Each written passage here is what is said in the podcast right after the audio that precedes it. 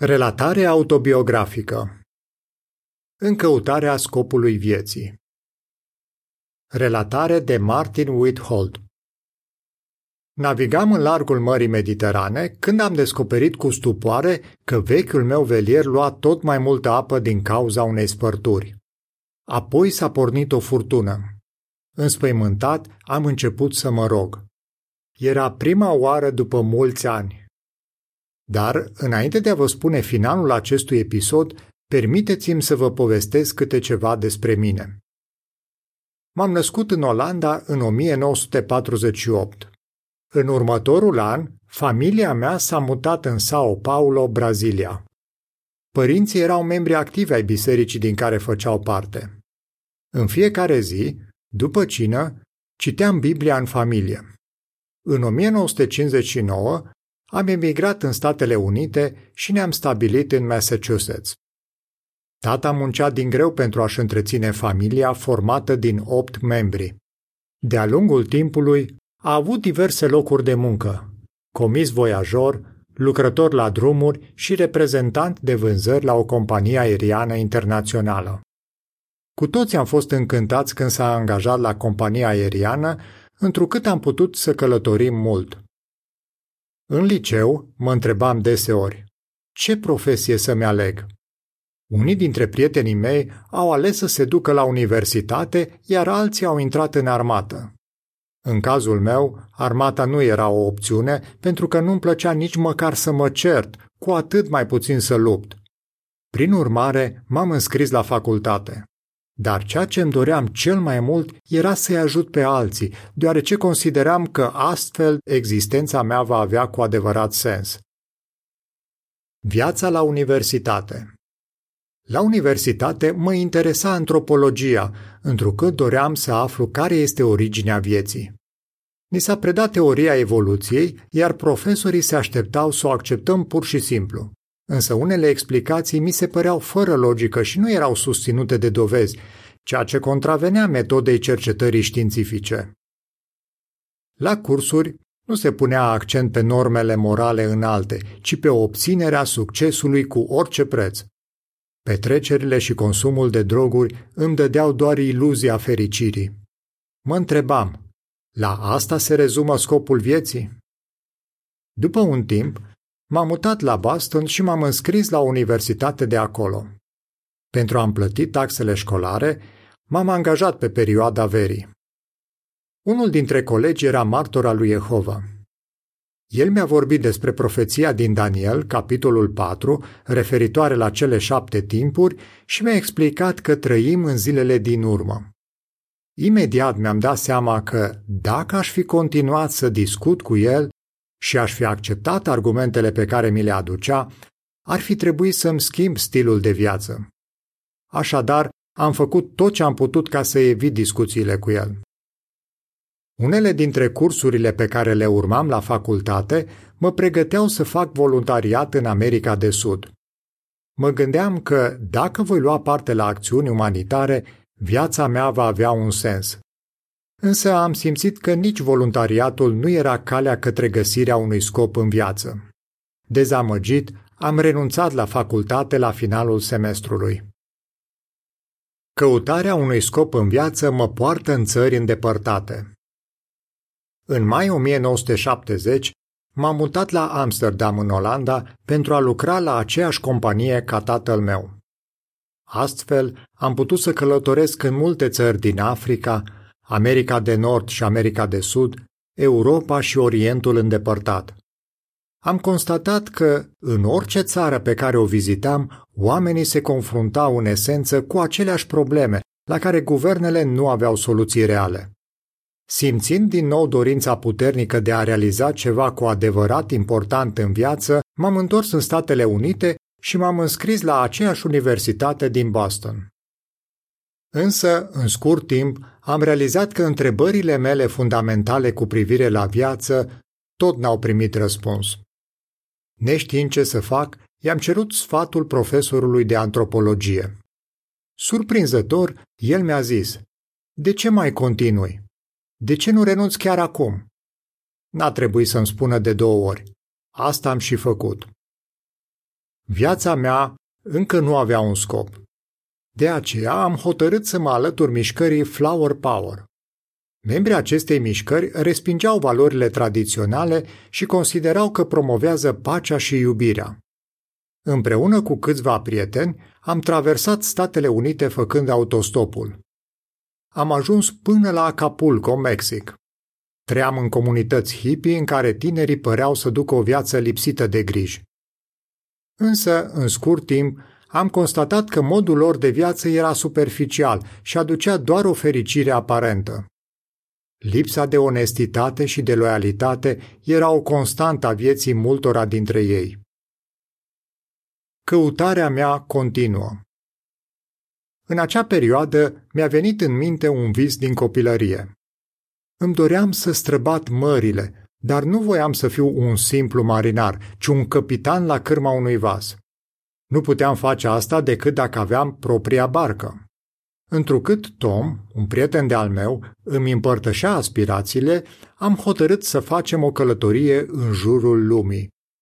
Doream să găsim o insulă tropicală paradiziacă, departe de societate și de regulile ei. Eu și Tom ne-am dus la Arenis de Mar, lângă Barcelona, Spania, de unde am cumpărat un velier de 9,4 metri numit Ligra. Am început să-l pregătim pentru a putea călători pe mare. Întrucât nu ne grăbeam să ajungem la destinație, i-am scos motorul și în locul lui am pus o rezervă suplimentară de apă potabilă. Pentru a acosta în porturile mici, am cumpărat două vâsle de 5 metri. În cele din urmă am ridicat pânzele îndreptându-ne spre insulele Seychelles din Oceanul Indian. Planul nostru era să navigăm de-a lungul coastei de vest a Africii și să trecem pe lângă capul Bunei Speranțe din Africa de Sud. Pentru a naviga, ne foloseam de un sextant, de hărți ale cerului și de almanahuri științifice. Eram uimit cu câtă exactitate puteam stabili poziția în care ne aflam. Nu după mult timp, ne-am dat seama că nu puteam naviga în siguranță cu acest vas vechi de lemn. Apa pătrundea cu rapiditate în barcă, aproximativ 22 de litri pe oră. După cum am spus la început, în timpul unei furtuni, fiind foarte înspăimântat, m-am rugat pentru prima oară după mulți ani. I-am promis lui Dumnezeu că, dacă voi supraviețui, voi încerca să-l găsesc. Furtuna s-a potolit, iar eu mi-am ținut promisiunea. Am început să citesc din Biblie cât timp eram pe barcă în mijlocul mării. Imaginați-vă priveliștea. Ne aflam pe Marea Mediterană, înconjurați de ape, de pești zburători, de delfini și de orizontul nemărginit. Noaptea priveam fascinat stelele din galaxia Calea Lactee. Eram tot mai convins că există un Dumnezeu care se interesează de noi. După câteva săptămâni, am ajuns la portul Alicante din Spania, unde ne-am scos velierul la vânzare pentru a cumpăra altul mai bun. După cum era de așteptat, nu am găsit repede un cumpărător, întrucât velierul nostru era vechi, fără motor și lua apă. Însă această situație mi-a permis să citesc mai mult din Biblie. Pe măsură ce citeam din Biblie, începeam să o văd ca pe un ghid pentru o viață fericită. M-a impresionat modul simplu în care Biblia arată cum să duci o viață curată, morală. Mă întrebam de ce atât de mulți oameni, printre care mă număram și eu, ignorau sfaturile Bibliei, deși se considerau creștini. Am fost hotărât să iau măsuri pentru a-mi schimba radical viața, astfel că am renunțat la droguri. M-am gândit că trebuie să existe oameni care respectă normele morale înalte ale Bibliei și voiam să-i întâlnesc. M-am rugat a doua oară lui Dumnezeu, cerându-i să mă ajute să-i găsesc. În căutarea religiei adevărate. Mi se părea logic să găsesc religia adevărată prin metoda eliminării. În timp ce mergeam pe străzile din Alicante, am văzut lăcașurile de cult ale multor religii. Întrucât majoritatea foloseau imagini în închinare, mi-a fost ușor să le tai de pe listă. Într-o duminică după masă, în timp ce eram pe un deal cu vedere spre port, citeam Iacov 2 cu 1 la 5, care condamnă tratamentul preferențial acordat celor bogați. În drum spre barca noastră, am trecut pe lângă o clădire ce părea a fi un loc de închinare. Deasupra intrării scria Sala regatului a martorilor lui Jehova. Mi-am zis, ce-ar fi să-i pun la încercare pe oamenii ăștia? Sunt curios cum mă vor primi. Așa că am intrat în sala regatului. Aveam barbă, eram desculț și purtam blugi rupți. Omul de ordine mi-a găsit un loc lângă o doamnă în vârstă, care m-a ajutat cu amabilitate să caut versetele menționate de vorbitor. După întrunire, am fost impresionat de bunătatea pe care mi-au arătat-o toți cei care au venit să mă salute. Unul dintre ei m-a invitat la el acasă pentru a discuta mai multe. Însă, întrucât nu terminasem de citit Biblia, i-am spus, te voi anunța când sunt pregătit. De atunci am început să particip la toate întrunirile.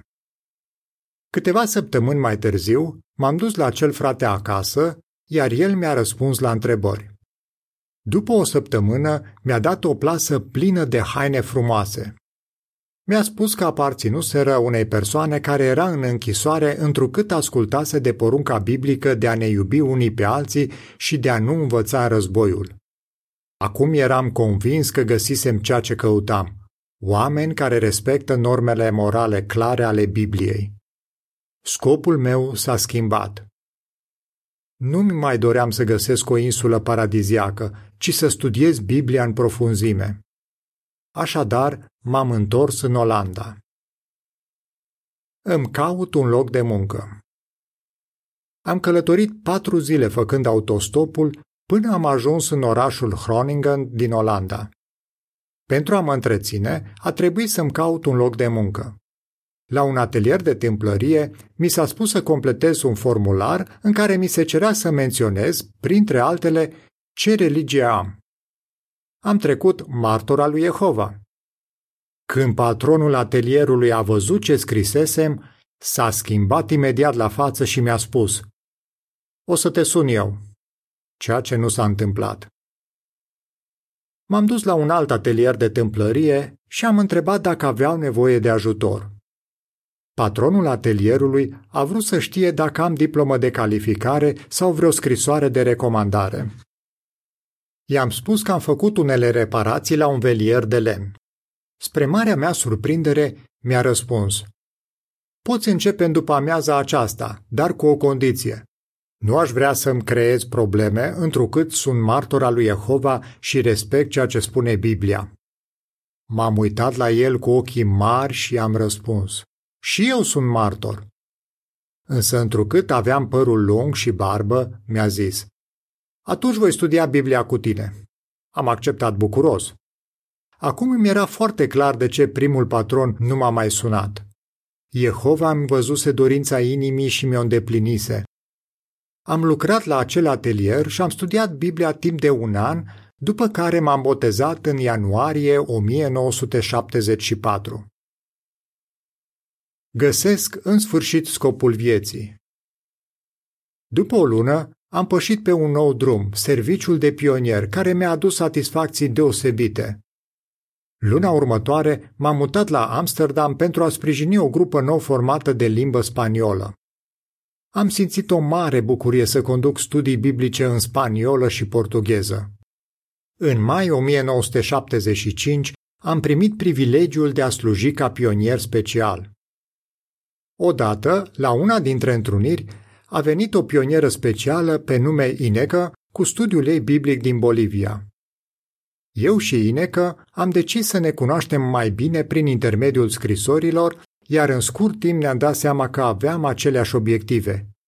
Ne-am căsătorit în 1976 și am slujit împreună ca pionier special până în 1982, când am fost invitat să participăm la cursurile celei de-a 73-a clase a școlii Galaad. Spre marea noastră surprindere și încântare, am fost trimiși în Africa de Est.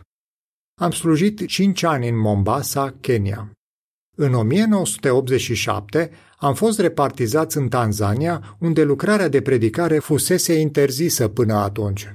Am stat acolo 26 de ani, apoi ne-am întors în Kenya. Ceea ce a dat cu adevărat sens vieții noastre a fost faptul de a ajuta pe oameni să învețe adevărul biblic. În timp ce eram în Mombasa, în mărturia publică, l-am întâlnit pe un domn care a devenit primul meu studiu biblic. I-am dat două reviste, iar el a spus, După ce le termin pe acestea, ce fac?